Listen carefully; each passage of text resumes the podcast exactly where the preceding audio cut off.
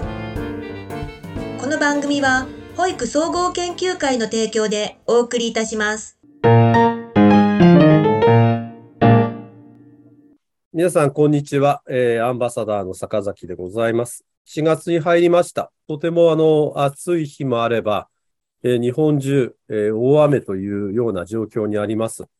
あの、ご存知のように、えー BA.5 というんだと思いますけれど、大変な勢いで日本中コロナで大変でございます。致死率っていうんですかね、非常に低いあのそうなんですけれど、残念なほど日本中が20万ぐらいというふうになっていますので、非常にこう厳しい状態にあります。一方、あの、先ほども少し気候の話もしましたけれど、ヨーロッパを中心に、特にイギリスなんかは初めての40度超えということでございますから、イタリア、えースペインあたりは47度も8度もという形で、ちょっと世界中の気候が非常にこう厳しい状況になっています。また、ウクライナも残念ですが、まだ戦争が続いていて、非常にこう厳しい状態にあります。日本は、えー7月に入りまして参議院の選挙が終わりました。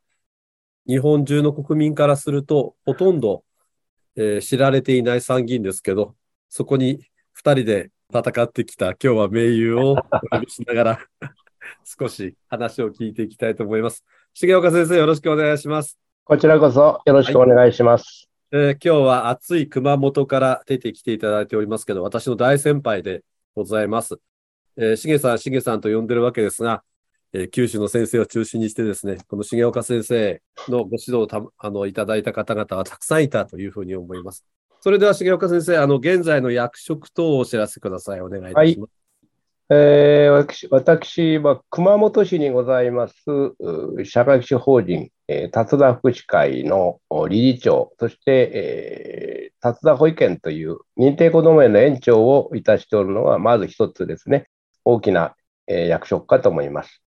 まあ、あとはあのやはり、ご多分に漏れず、えーまあ、地方自治体からのさまざまな移植がございます。えー一つには、えー私どもの市での社会福祉審議会の委員をやっておりますし、また子ども子育て会議の委員も開設以来、本市の委員として参画をさせていただいているところです。地域ではですね、えー社会福祉協議会、やはり地元でございますので、こちらの方の会長をやがてもう20年近くになりますし、熊本市の社会えー福祉協議会の方の役員も過去30年ぐらい前から参加をさせていただいている。まあ、そんなところですかね。えーそうですね。はい。あの、しげさん、日報協もそうですし、法連も本当に役職がたくさんだったと思います。えっと、もともとこの保育園の前に何か仕事をしていたんですか？そうですね。えーまあ、多分ごたごあのご存知かと思いますけれども、えー永田町霞が関、この付近で、えー徘徊をいたしておりました。あの、某有名な先生の、あの、秘書をしてたということになるわけですよね。じゃあ、この逆に言うと、それからこのお仕事に入ったきっかけはどうしてですか？そうですね。私はやはり、えまあ、もともと大学は東京でしたけれども、まあいずれは九州に帰らなきゃならないだろうと、えーまあ、長男でもございましたんで、えーまあ、そういう中で、当初はさまざまなやっぱり職業をですね、お誘いを受けておりました。えー講談関係とかですね、さまざまなあのがありましたけれども。やっぱり地元に帰ってというのが強強かったもんです。まあその時に当初はですね、老人施設、これからは高齢化社会だろうという中で、老人施設はどうかなというのが、えー当初ありましたけれうん。ど、うも私は、お年寄りの方は当時まだ30代でございんで、あんまり合わないなと。どうせやるんだったら、やっぱり未来を育む仕事の方が、というのが、まあ、そもそものきっかけです。じゃあ、創設者になるってことですね。そうですね。はい。あ、そうでしたか。はい まあ、でも、しげさんらしいですね。どうですかね、その30代にこの保育館に入って、しげさんにあの影響を与えた先生っていうのは誰になるんですかね。うーん、まあ保育ではですね、まあ、本当にあのその時その時って、えーいろんなところを、まあ、勉強のために視察等々行きましたけれども、えー結果としては、まあ、どなたということはないですね、今振り返ると。ただ、えー私自身がどうということよりも、まあ、施設全体で、えーいろんな視察はいたしておりますけれど、うん。まあ、そういった中では、まあ、いろんな先生がいらっしゃいましたけれども、えー主任とか当時で聞きますと、やっぱり埼玉の斉藤先生が一番影響があったと。ああ、あの、えっと、桜桜もそうです、そうです。はい。か。ああ、そうですか。はい。うんそうですね。一時期、一斉藤時先生の保育っていうのは、皆さん真似しましたからね。うんええさすがのしげさんも今このお年になって、その30代に入った時の感じと、この今の感じでは保育界随分違う感じですかね。そうですね。えーまあ、基本的にはあー一緒なんでしょうけれども、えー現象面というか、まあ、事象的には、えーまあ、従来はまさにやっぱり、えー自分のやっぱり手作りの保育というか、まあ、うん特に運営面では随分とお互いやっぱり苦労したんじゃないかなと。うん。えーそれがやっぱり、まあ、平成12年でございましたかね。うんえー法律改正等々あり、まあ、その後、さまざまな変遷ありましたけれども、運営面では随分と楽になったと。うん。えー他方では非常に保育が自治体や社会福祉法人以外のさまざまなは分野が参画するようになって、うん。まあ、多様化といえば聞こえはいいんですけれども、えーそういう中で、えーあのともすれば、やっぱり本来のお幼児教育、うん特に福祉を中心とした幼児教育が見失われないようにしないといけないのかなと、まあそういう感じはしてます。あの、待機児童っていうのが、こう、表にこう、どんどん出てくることによって、あの、今、しげさんが言った、その福祉的なところっていうのは、こう、どんどんこう、薄くなってきた傾向はお大きいですよね。はい、そうですね。うんまあ、しげさんも熊本を中心としてたくさんの役職をやったわけですけれど、この仕事において、あの時は面白かったなとか、すごかったなっていう感覚ってありますかね？そうですね。うん。まあ今振り返ってみると、まだ先がある、これからが、えー未来があるという希望がやっぱりすごくありましたんで、さまざまな、まあ坂崎さんもご案内の通り、まあ、青年部のお大会に行ったりね、うん。えーまあ地引き網とかね、うんえーリンゴとかね、やっぱりその地域地域でないと味わえない、えーお人とか、うん。えーあるいはあーこの風物とかね、うん。言葉とか、うん。そういうものがやっぱりすごく今、えー懐かしいし、うん。えーすごくやっぱりそれが財産になってんじゃないかなという気はしてます。さすがのしげさんでもあれだもんね、なかなか コロナで日本日本中歩くってわけにもいかないしね、ここはやっぱり大変ですね。あの、まあ、保育全般として今一番気になっていることは何でしょうか？うーん、まあ今はやっぱそうですね、えーある意味では先ほど申し上げましたようにね、えー恵まれた部分があーすごくありますけれども、え非常にこれ表面的な部分じゃないかなと。根っこの部分は、えまだまだ私もからすれば変えていかなきゃならないし、もっともっとやっぱり、え声高にやっぱりこの幼児教育の重要性はずっと、え叫んでいかないといけないのかなと、まあ、そういう感じはしております。そうですよね。あの、一生懸命こう、今、日が当たってるように見えるけれど、まだまだ砂上の楼閣だっていう気はたくさんしますよね。あの、そのことについてはよくしげさんと話してるわけですけれど。ちょっとあの、視点を変えてみて、この保育に携わってる人、まあ、保育士、まあ、子供たちに関わってる人たちにとって、一番大事なことは何だと思いますか？そうですね、私はやっぱり健康だなと。ああ、えーはい。えーこれは単なる体の面、身体面の健康というよりも、えー今は心の健康が、えーもう少しやっぱりえー視点を当てていかなきゃなんないのかなと。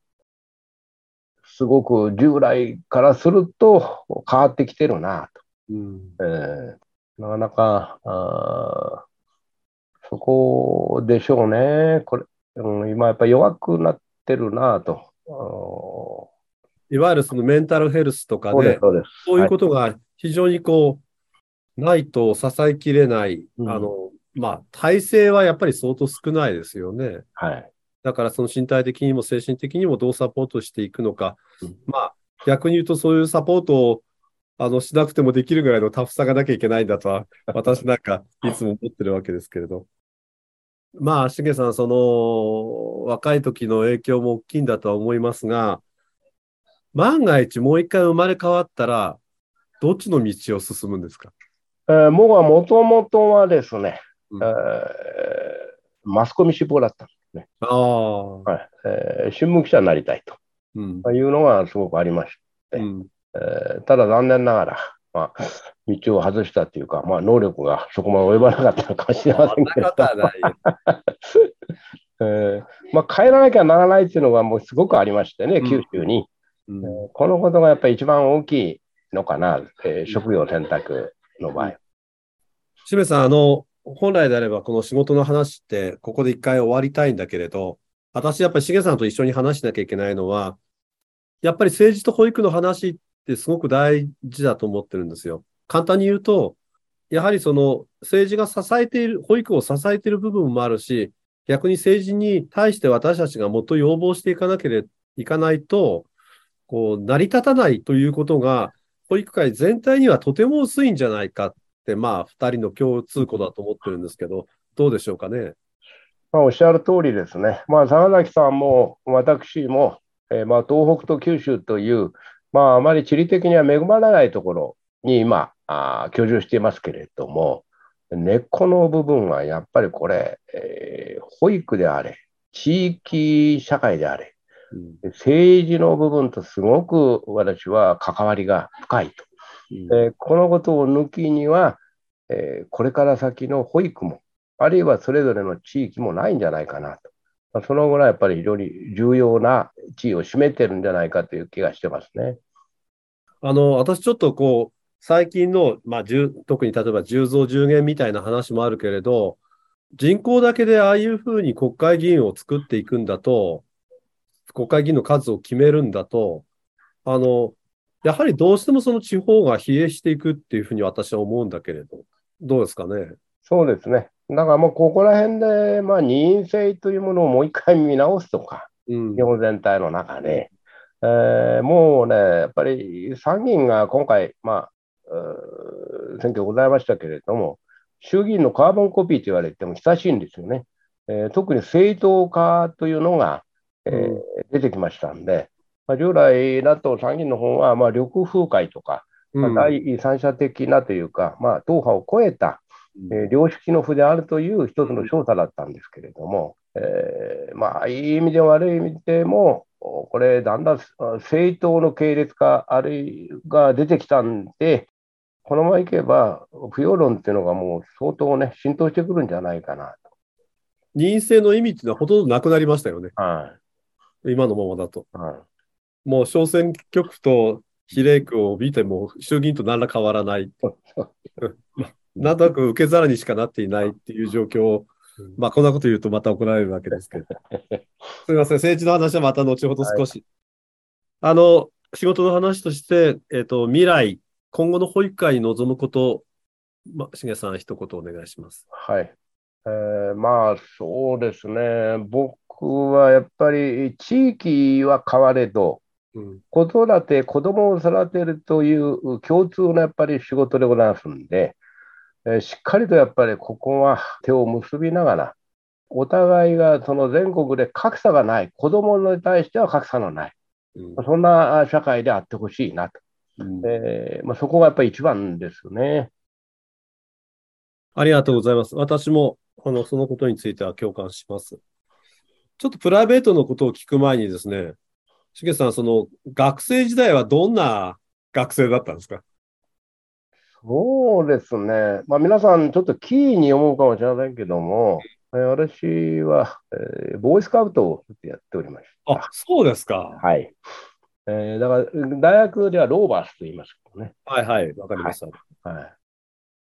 そうですね。朝霧高原とか、静岡、御殿場の方ですね。うん。えーそこでジャンボリーがあったりとか、あるいはまあ、キャンプとかですね。うん、遠征をしたりとか、そういう関わりはございましたし、えーまあ、大学時代から私ども、私の方は、政治とはもう関わりを持っておりましたので、うん。まあ、いろんなところから、政治家の事務所の方からお呼ばれしてましたんで、えーお手伝いに行ったりとか、分けても、おもう就職のところでしたからね、うんえー核戦争の真っ只中でございます。はいはいはい。はいえー三角大学中のえー総裁選挙も目の当たりにいたしましたんで、まあ、貴重な体験はさせていただいたと。しげさんにしても、伊藤和夫さんにしても、もう私たちからするとですよね。なんかもう、ほとんど電気上の人物と皆さん生きてるわけですからね。どうしても、あの、話聞いても非常に面白いですよね。若い時は、その、お休みとかそういうことは何をしていらっしゃったんですか？旅行とかは結構多かったですね。い。はい。えーいろんなところに行ってましたね。はい。若い時に、まあ趣味や特技みたいなものっていうのはあって何か凝ったものはあるわけですか？特段はないですね。まあ、スポーツ、運動は僕はずっと剣道部でございますんで、うん。まあ、そちらの方もが、もう、こちらに帰りましてからはね、えーやってませんでしたね。えー。あの、今のしげさんだとお休みっていうのは、ほとんど、あの、選挙に関わることをやってるんでしょ？違うのかな？いえいえ、それはないです。えー。まあね、えーそういう時が来ると、どういうわけか、やっぱり、えーいろんなとこからお声がかかるもんですから、まあ日常的にはね、そうでもございませんね。あ、そうですか。はい。あの、保育の人に一応聞いてるんですけど、好きなアーティストとか、映画とか、本とか、そういう絵本とか、そういうのはどうなんでしょうって、しげさんに私聞いたこともない。そんなことはどうなんですかね、しげさんね。前はね、えーまあやっぱ福岡とかね、博多に、僕はずっと劇団四季の会員ではいはい。えー見に行ったりとかね、キャットか、あるいはあーリコーランか。さまざまなそういったものを感激に行ったりとかはしていましたが、えーどちらかというと、えースポーツをよくう好んでますんで、えーまあ自分でやるのは少ないんですけども、いろんな観戦には出かけてます。しげさんと劇団四季って全く合わねえけど、だ なんでよ。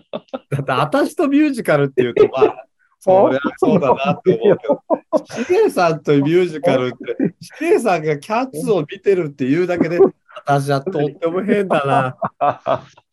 とっても考えられない。しげしげさん、今度一緒にあの、劇団四季に行こうよって、俺がととっても考えられないもん、今。まあ意外性があるでしょ 意外性があるんだね。さん、ごめん。う。いやいやえっ、と、まあさっきあの、いろんなところに行ってるのはすごい楽しかったって言いますけど、今一番行きたいところってありますかね？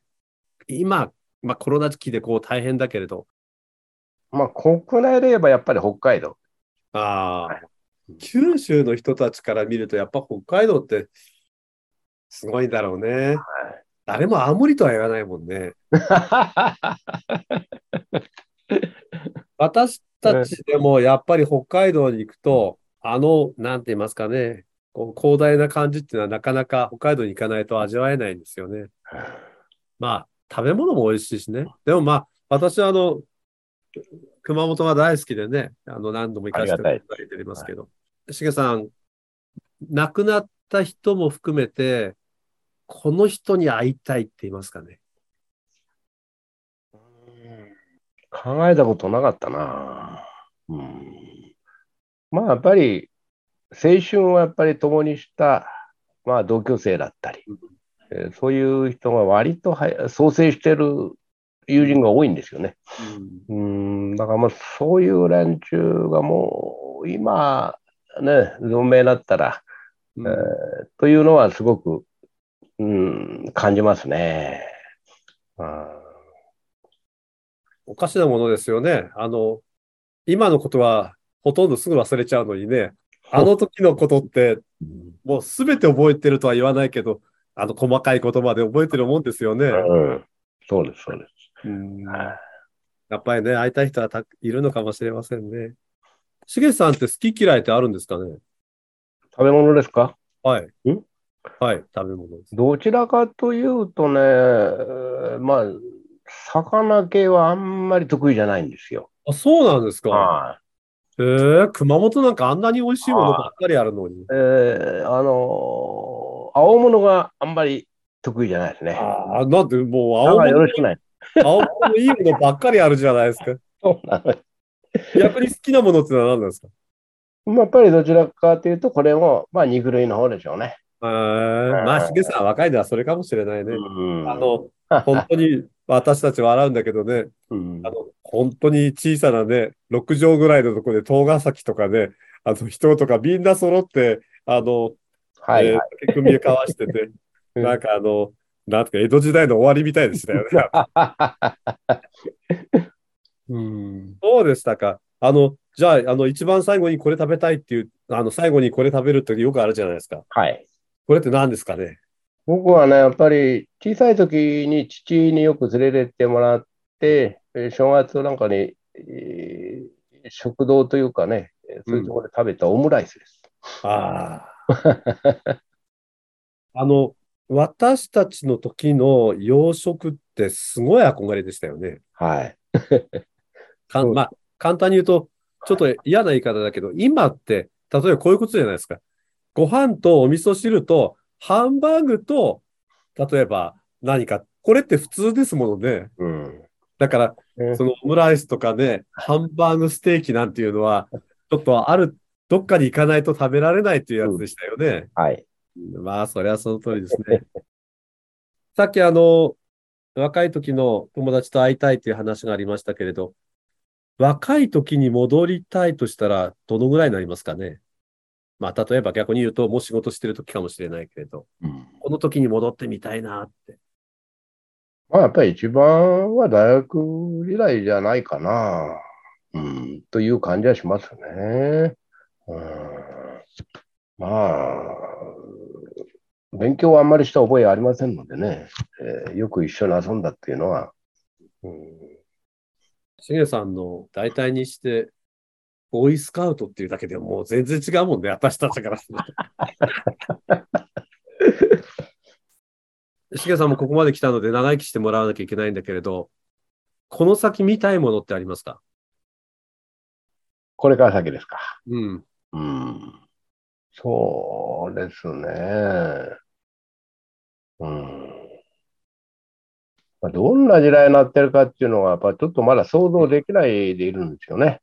えーまあ、今のこういった、えー AI とか、まあ、あるいは非常にやっぱり情報化社会が、えー急速にやっぱり発展している中で、えー人間の存在っていうのは何なんだろうとか、いろんなことをやっぱり考えなきゃなんないけども、えー人間の価値みたいなものうん。あどうね、やっぱり20年後、30年後、もっと先かな、うん、どうなってんだろうな、というのはちょっと覗いてみたい気はします。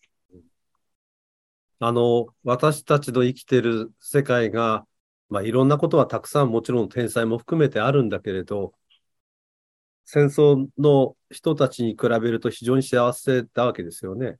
食べ物でも何でも、あの、苦労もいっぱいあるけれど、基本的には幸せですよね。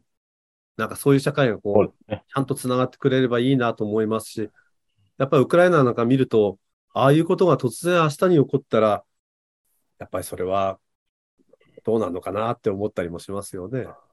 うんさて、どうですかね。物でも、まあ団体でも人でもそうなんですけれど、最も感謝しているもの、人ってありますかね。うん。私はやっぱり両親ですね。うん。うん。親父さんやおふくろさんからこう受けた影響とか、逆にこういうところが、やっぱりその自分を育てた、こう基礎になっているようなものってありますかね？うん、まあ、例えば先ほど話がね、出てました、この保育園を作るとき、ん僕は実は東京なんですね、ずっと。うん。はい。だからそういう面では、えー、随分苦労して、えーまあ、用意してくれたという感じは今でも受けてますしね。で、しかもね、えー仕事を他に持ちながら、この準備をしてくれてましたんで、まあ相当苦労はあったのかなという気はしてますね。うん。だからまあ親には、あやっぱ、あ通りペンですけれども感謝しているなということですわ。一番、あの、最後に、しげさんが一番大切にしているものって何ですかね？うん。まあまあ自分自身でもあるし、ふるさとでもあるし、まあもっと大きく言えばやっぱ地球でしょうね。うん。うん。うんだからやっぱこれはやっぱ壊してほしくないという感じで、やっぱり保育もそういう面で私とも私は、えーもうもう14、5年になりますか、うん。えー環境保育っていうのには力を入れてやっております。さあ、えっ、と、しげさん、今日これで最後にしたいと思ってるんですけれど、考え方いろいろとあるだろうけれど、私としげさんはこうやって、意外にまあ、話をしてる方ですよね。うん電話でもそうだしうんはい。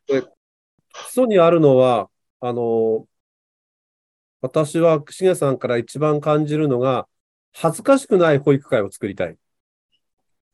人から見て、社会の人とか、いろんな人から見て恥ずかしくない保育会を作りたいんだっていうしげさんの信念があるって、私は思って、いつもしげさんを見てるんだけれどうん、あ、えっ、と、私の見ているしげさんがね、まあ、なかなかの軽眼ですね。えーもうやっぱり、この道より他にもお生かす道もないし、うん、この道をたどってきたわけだから。うん、ね、やっぱりもう残された中で、少しでもやっぱり今日よりも明日、明日よりも明後日、うん。そういう感じでこの保育がね、進んでくれることをやっぱ願ってますね。うん。えあの、私たちの、あの、政治ばかりではなくて、保育の視聴覚に当たります。今日は重岡先生に出ていただきました。非常にこう厳しい時も、重さんと一緒にいることができて、非常に頼りになるし、いわゆるたくさんの引き出しを持っている方なので、その中からたくさんのアドバイスをくれる人でもあります。一方、あの、少し保育会がまだまだ苦難の時があるかもしれないし、子ども家庭庁に移ってどうなるかもわからないし、さらに言うと、えーこれから3年間選挙がないだろうってこうみんなホクホクしてるわけですけど、そんなこともなく、あの、いろんなことがあるかもしれません。また、重岡先生にたくさんご指導を賜ることがあるかもしれません。今日、重岡先生どうもありがとうございました。ーいえ、どういたしまして、ありがとうございました。えー本日は熊本から私の視聴覚にあたります重岡先生に出ていただきました。それでは皆さん、さようなら。またお会いしましょう。